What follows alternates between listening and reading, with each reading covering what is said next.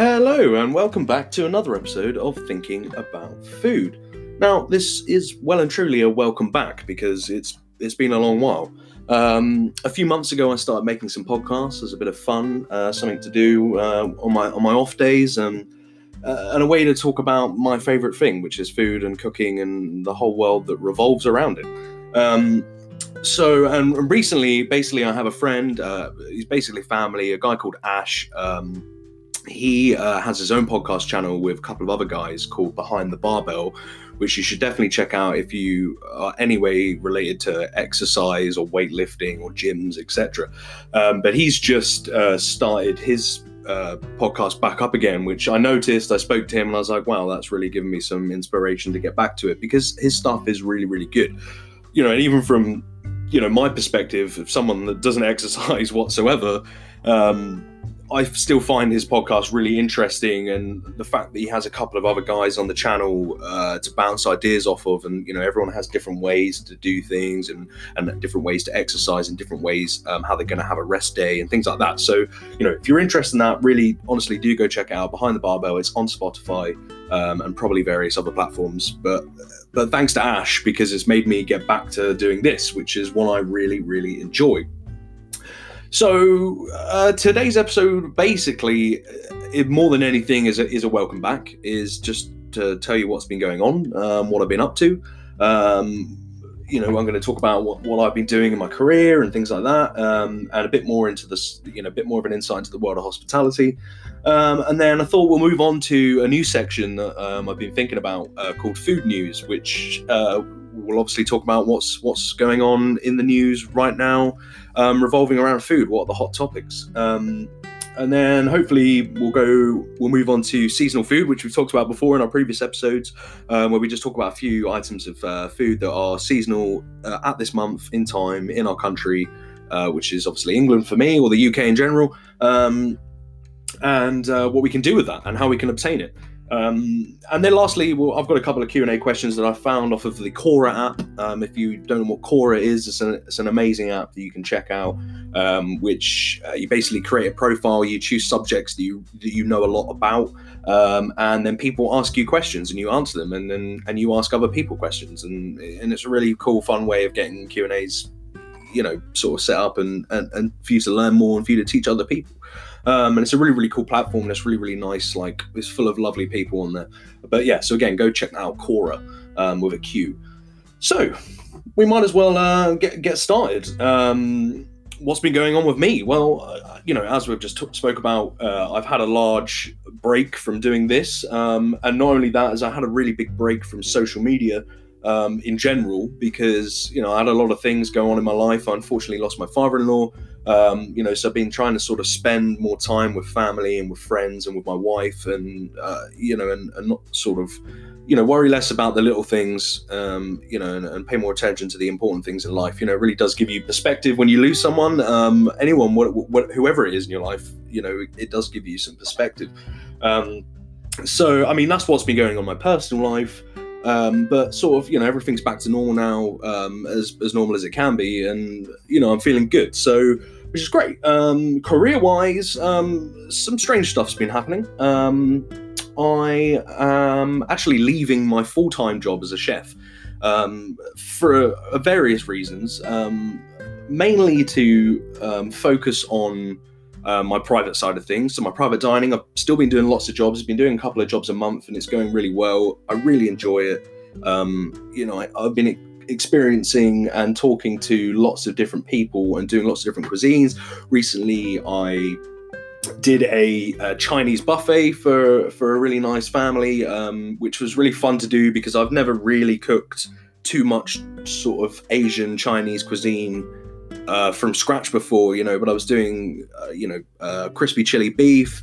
Um, I did a king prawn, uh, I think it was a kung pao or kung po. I don't know how you say it, but something like that.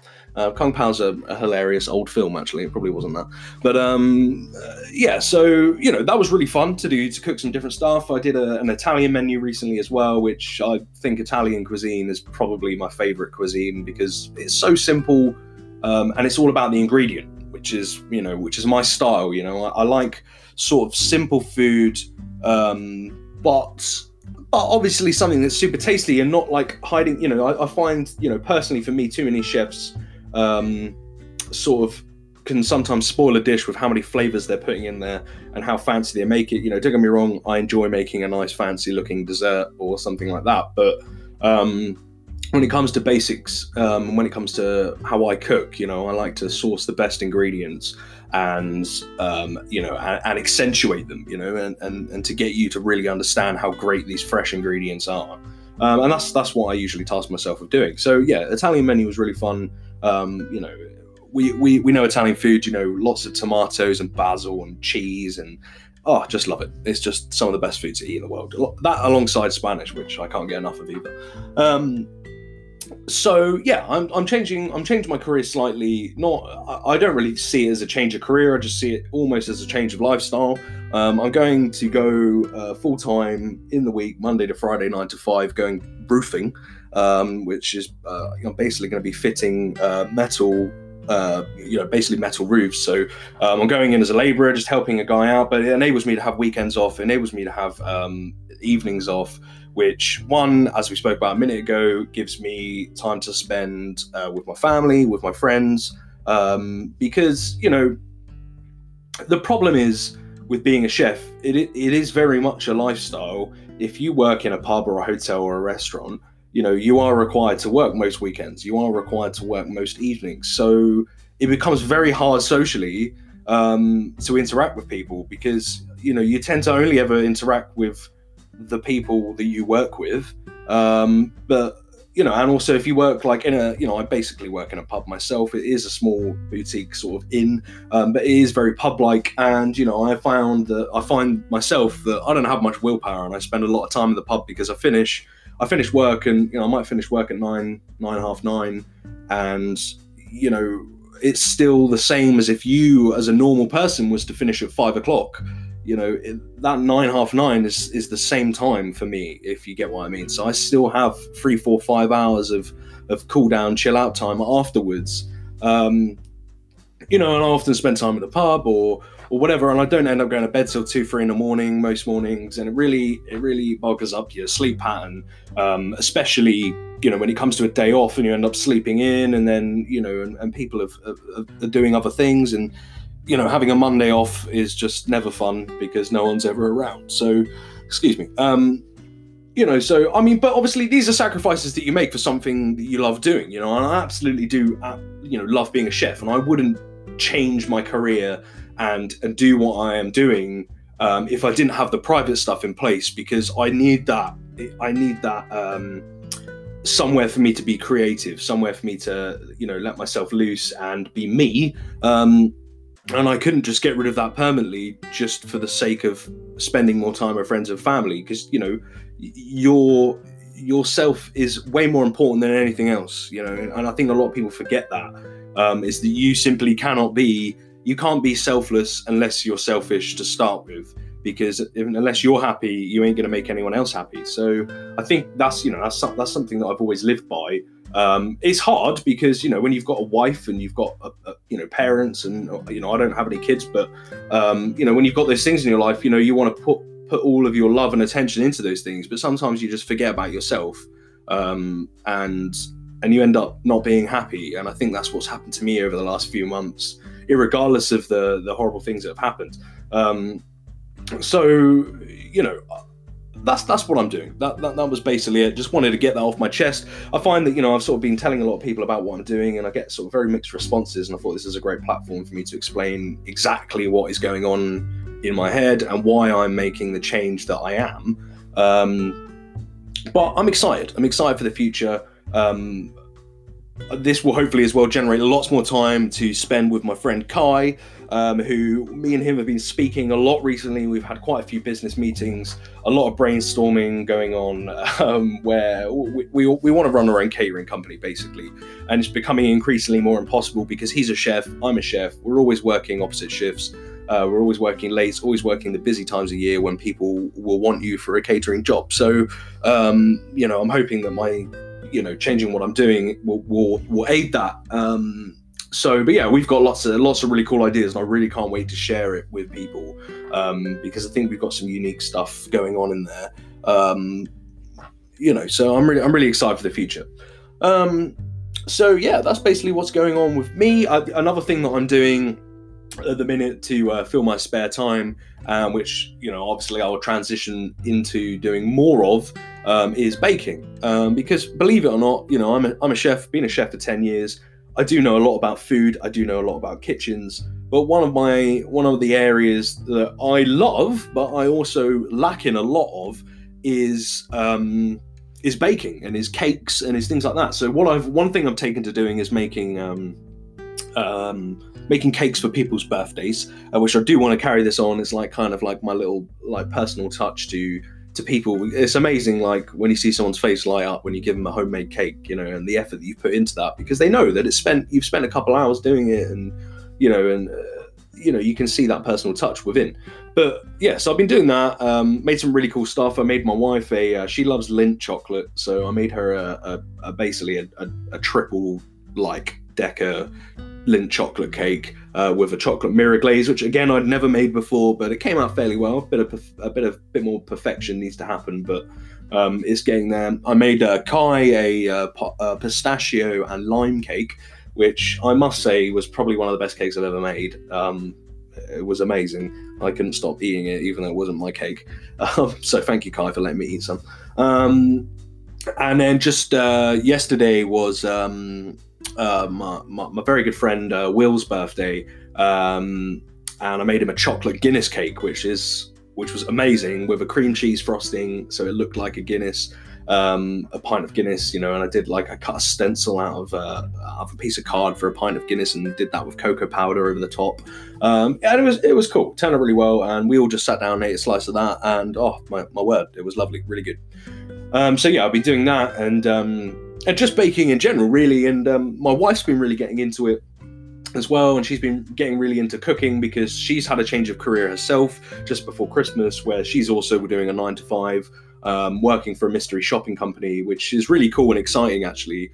Um, so, you, know, because I, I, kind of like me, uh, me and Sarah are very much like uh, like personal shoppers, but to, to for no company when we go out. You know, we're always sort of sat in a restaurant criticizing what people are doing or praising what they're doing. And you know we don't tell them but we just we keep it to ourselves. And so i think that job really suits her um, really well. So but basically um, yeah so she's been really getting into the into cooking because of the time that she's got off and um, which is really really great. Um, but yeah i mean i love i love baking in my spare time. And if any of you are listening um, you know, I'd really like to know what you guys like to bake or what you guys like to cook in your spare time, you know, whether it's cakes or whatever. Um, you know, I'll be really, really interested to know because I absolutely love it. And I think it's really therapeutic. And I think that it's, um, you know, really enjoyable and you get a really good end result. Even if it doesn't work out very well, you got something tasty to eat generally. Um, and, and that's, and that's that. But yeah, in general, I mean, that kind of finishes that sort of warm up, uh, welcome back section of what I've been doing. Um, and where I plan to go. Um, and you know, I think it's also it's really really important in life as well to have a sort of generic plan of what you want to do. You know, whether it's a year plan, a five year plan, whatever. You know, is to have you know targets to work towards and keep those targets small because you get a much greater sense of achievement if you complete 10 really small targets than if you complete one large target so i think that's really important um, but uh, you know, along with all that, I think it's also really important to have rest time and have reflection, uh, a reflection period, um, which is essentially what I was doing over the last sort of three, four months. Um, I've just spent time spending it with my wife, spending it with friends, thinking about what I want to do, thinking about where I want to go, and it really is good because it's really refreshing to then sort of get back into it, kickstart your life again, and you know, with a slightly different perspective. So, uh, you know, I think that's something important for you. You know, that's my opinion. You know, you can take that on board if you wish, um, but you know, that's that. So, um, now we've completed that section, let's move on to a new section I want to do, which is food news. So, uh, which basically every time I do a podcast, I am not putting myself on a uh, time limit of when I'm going to do a podcast. I would love to do one once a week, but um, I don't know if that's possible. But I'm not going to put a time constraint because I'll just be disappointed in myself I don't meet it. But every time I do a podcast, what I want to do is, is talk about food news, talk about something um, quite particular in the news that um, is foodie related or drink related, even uh, hospitality related, um, that is, is fairly big and people that know, that know about it, and just offer my opinion and, and, and talk further about it. So, um, one uh, obviously big subjects, uh, you know, that is probably worth talking about is, that everyone's talking about is the coronavirus. Now, um, you know, my opinion on this. Uh, it, varies, but obviously, I think that the the media, the the media in general, is uh is portraying it in a bad light in the sense that there's a lot of scaremongering going on. I think it's being blown up a lot and made out to be like a lot worse than it actually is. Don't get me wrong, obviously it's horrible. It's killed over 3,000 people so far. Um, but, you know, it's been going on now for a month or two and, uh, you know, it's killed over 3,000 people. But in the UK alone, uh, on average, I think it's about 10,000 people die a year of just generic flu, you know, and we vaccinate for that as well. So, you know, I think that, it, you know, it's been blown away out of proportion um, but you know, it's still important that we know about it and we learn about it and that we keep an eye on it because you know we tackle lots of things like this in our day and age, and I think it's really important. But how this relates to food, I hear you ask. Well, because uh, the thing that I want to talk about in relation to coronavirus is obviously this whole um, sick pay, self isolation um, you know this this this thing that everybody's going on about which is uh, do i get paid if i get you know two weeks off? Because lots of employers now are making people take two weeks self-isolation if they're coming back off of holiday from a country that is you know badly affected by the virus. So um, I, I, again, correct me if I'm wrong, but I'm pretty certain Boris Johnson was in talks recently or yesterday about um, making it compulsory that employers have to pay you. Um, because, frankly, I think it's really important um, because if an employer makes you take two weeks off to self isolate when you come back from holiday, if per chance, you know, and it will be a slim chance that you have the coronavirus, um, then and you find out you're not going to be paid, then people are just going to lie about going on holiday or going on holiday where they're going um, and come back to work. And if there is, like I said, a slight chance that you have it, then you're just going to spread it around. Because, you know, and I, the way I see that is personally myself i'd probably do you know i'd probably do the same thing. I can't afford to have two weeks off unpaid. You know you know i have bills to pay.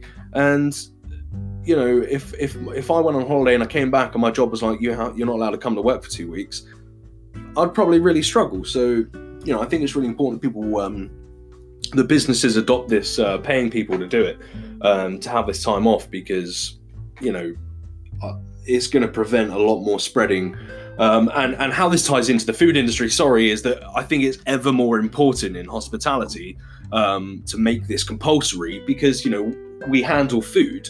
You know, if it takes only takes one person to lie um, and come into work, and you know that may carry the coronavirus, and they're not only going to pass it to their to their um, you know uh, other employees, um, they're going to pass it on to all your customers because you're going to be handling food you know, and things like that. And I think, you know, that's so important. I just, the reason why I was talking about this, because a big headline in the news today um, was that Greggs, uh, the bakery Greggs, um, have decided that they're going to pay everyone. Um, and I thought that's really good because that's such a big company. And Greggs been in the news a lot recently um, with uh, great great things that they're doing, you know, as a company, and, um, and, and they're really inspirational as it, when it comes to the things that they're doing. Um, although they gave, I think it was Stormzy or something, a black, their first ever black card, which he gets unlimited Greggs for. I just thought that was hilarious, but pretty cool. I really want a black Greggs card. I want to be that important, but anyway, I do love a sausage roll. But you know, so the coronavirus is just one little section I wanted to talk about today, and how it's really important that uh, businesses uh, pay people when they self isolate for two weeks. Um, because they're just going to lie and it's going to be spread more. And I think it's really important in the food industry because we handle food and and whatnot. Um, the second thing that I want to talk about um, which is a really really controversial subject, um, and and it's and it's come to light since we have left the EU. We have you know as a country we have Brexited. Um, and um, you know, there's a lot of talks going on at the moment, a lot of trade deals, blah blah blah. But one of the big things that we've been talking about food-wise is uh, chlorinated chicken, um, which is something that the um, uh, which is something that Americans do in the US. Um, which uh, what is chlorinated chicken? Um, it's also known as pathogen reduction. Uh, but essentially, once their chickens have been butchered um, and, and, processed through an abattoir or a slaughterhouse, they are then washed in a chlorine solution, which kills off bacteria and the likes of salmonella and reduces all of that stuff. Um, so that's that's how they do things in their country. We have been under EU rule, which means that we don't do that. Um, our chicken is deemed safe enough in the process that we use um, through our abattoir, through the killing process, um, and that is that is fine because, frankly, you know, I get really annoyed about um, when you see lots of these programs about uh, you know how horrible abattoirs are and things like that. Well, actually, in this country, they're very good, and in the EU in general, um, they are exceptional because um, you know, there's so many laws and regulations that we follow. I actually live next to an abattoir, um, weirdly enough. I don't ever get bothered by smell or noise or anything like that. Maybe that's just me, but I, I don't really ever hear or smell anything. Um, and I know I have lots of friends that work there, and they tell me all the time about how clean it is, about how how often there's officials walking around, there's people checking things, ticking boxes. You know, you cannot get away with anything these days because everything has to be so regulated and so um, uh, you know looked after and clean and hygienic um, you know and and that's something that especially our country prides itself in um, is achieving that so um, so anyway yes chlorinated chicken i went off on a ta- tangent there um, the talk is at the moment that we might have to, or not that we have to, but that we might adopt chlorinated chicken. And there's a lot of controversy around it. Um, you know, I, I, don't want my chicken sprayed with chlorine. Um, you know, blah blah blah. Um, there's there's two sides to the argument. I've been doing a bit of research. Personally, my opinion on it on it is I love the way that we do things here in this country, how we handle meat, how we are hygienic. Um, I don't think we need we need to do that. I think you know anything that you're adding to my chicken is just not needed. Like, please don't do that. Um, but that's my opinion. But you know, I'm I'm I've been reading both sides of the argument and seeing what what you know both sides say. Um, you know, and they, they are telling me uh, the, these articles that I've been reading. Uh, most of them say that you know there there is no danger to eating chlorinated chicken. That it will have no effect on you. It will have no effect on your body. Um, it will have no effect on taste. All that kind of stuff. Okay, fine. Um, apparently, uh, as an EU rule, we actually chlorinate and spray all of our fruit and veg anyway. So you know nobody complains about that. So why are we now complaining about chicken? So I understand that argument. You know, if that's true that we do uh, chlorinate our fruit and veg, then okay. Well, I've never noticed anything different. They all taste really good, and you know, there's no harm going on. So you know, cool, whatever. Um, you know, but I think uh, the the something to take away from this, and this is the way I've sort of been processing this in my head, is that if you were to adopt a rule where you chlorinate a chicken and, and the chlorination process eliminates all bacteria, right? Then the process before in the slaughterhouse or abattoir um, doesn't have to be as highly regulated. And I feel like maybe it will slip, you know, it will slip downhill a bit. Um, and the abattoirs and slaughterhouses will become like they are in these documentaries you see on Netflix. Um, you know, I think, you know, and that's what generally worries me is that we do things so well at the minute, and I think it will be really detrimental if you know we change to this and then regulations slip um, because you know we, we won't be under EU regulation for all these for rules on abattoirs and things like that. So um, you know that's what generally worries me the most um, when it comes to that. Um, but you know you can look at it in two different ways, but I think, frankly, in, in this country, we pride ourselves with this whole field to fork thing, where uh, food isn't really tampered with. Um, it, it, you know, it's just it comes from the field, it, it gets processed, it comes out, blah, you know, we eat it. Um, you know, if we can take anything from this, if I can give any advice, is just you know, if you're afraid, go to your butchers, go to your local butchers. That's what I've always said, you know, in previous things about, you know, when we talk about seasonal food and stuff like that as well, is take, um, you know, it, you know, for example, like if you were to buy a chicken in a supermarket that came from some random country, not all the time, you know, a lot of them are British as well, but you know, there, there's a lot more processes involved because they're from a supermarket and that they have to be treated in a certain way and pumped full of water and blah blah blah. Whereas if you went and got, bought a chicken from a from a from your local butcher's, the difference is amazing. You can tell the difference. The chicken will be twice the size to start with. Um, it won't shrink. Um, it will taste better. So you know, if you're going to take anything away from what we've just been talking about, go to your local butchers. It's so important. And believe it or not, it's not that much more expensive. It really isn't. And the quality is 10 times better and you get more for your money. So that's my opinion. Um, but yeah, that concludes the food news um, section. Um, something a bit different. Uh, two quite depressing subjects, to be honest. I'm, I'm hoping to find something better in the uh, in the news and in the media to talk about the next time I do a podcast, but that's what I've come across for now. Um, so that moves us really nicely on to seasonal food. Um, so again, what I always do um, and this is something I always do when I write menus, and now when I'm doing podcasts, is I go to a website called Eat the Seasons, which is an absolutely great website for a chef, um, and it'll basically list everything from it'll have a sort of a veg section, a fruit section, then it'll have like a meat and fish section, uh, and it'll tell you what is in season um, in that month, and you can check out each month as it goes along and see what's going on. So, so this month is bro- is um is March. I was about to say broccoli because that's at the top of my list that I've wrote down here. Um, something that's very in at the moment is broccoli. Um, uh, more specifically, um, uh, purple sprouting broccoli or tender stem broccoli. Um, they're really in at the moment, um, or as Americans call it, broccolini.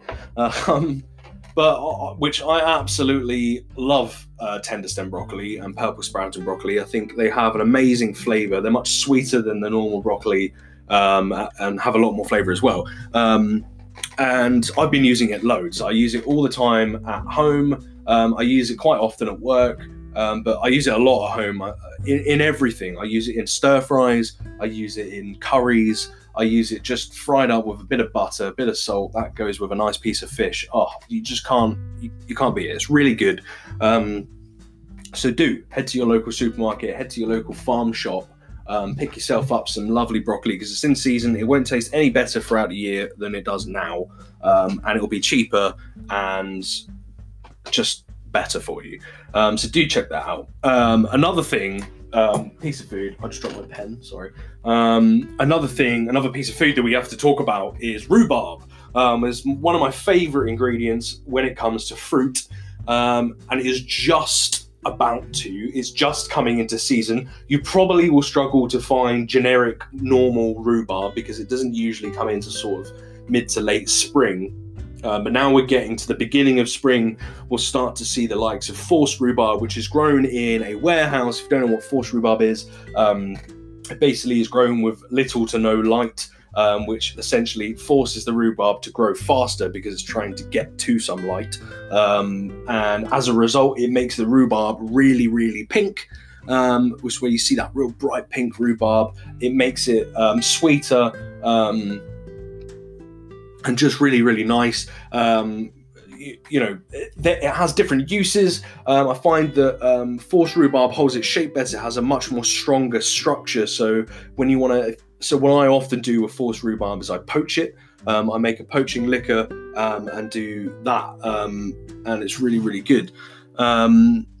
I'm just reading my uh, Anchor app where I'm recording, and apparently you can record up to 30 minutes in your web browser. If you like to record for longer, you can use an app on your computer. Cool. So I'm going to have to wrap this up, unfortunately. Um, but yeah, I mean, rhubarb. Check it out. Uh, we're just going to do a short episode this time because I've just got a new computer and I haven't downloaded any new software yet. So I'm just recording straight on the podcast app.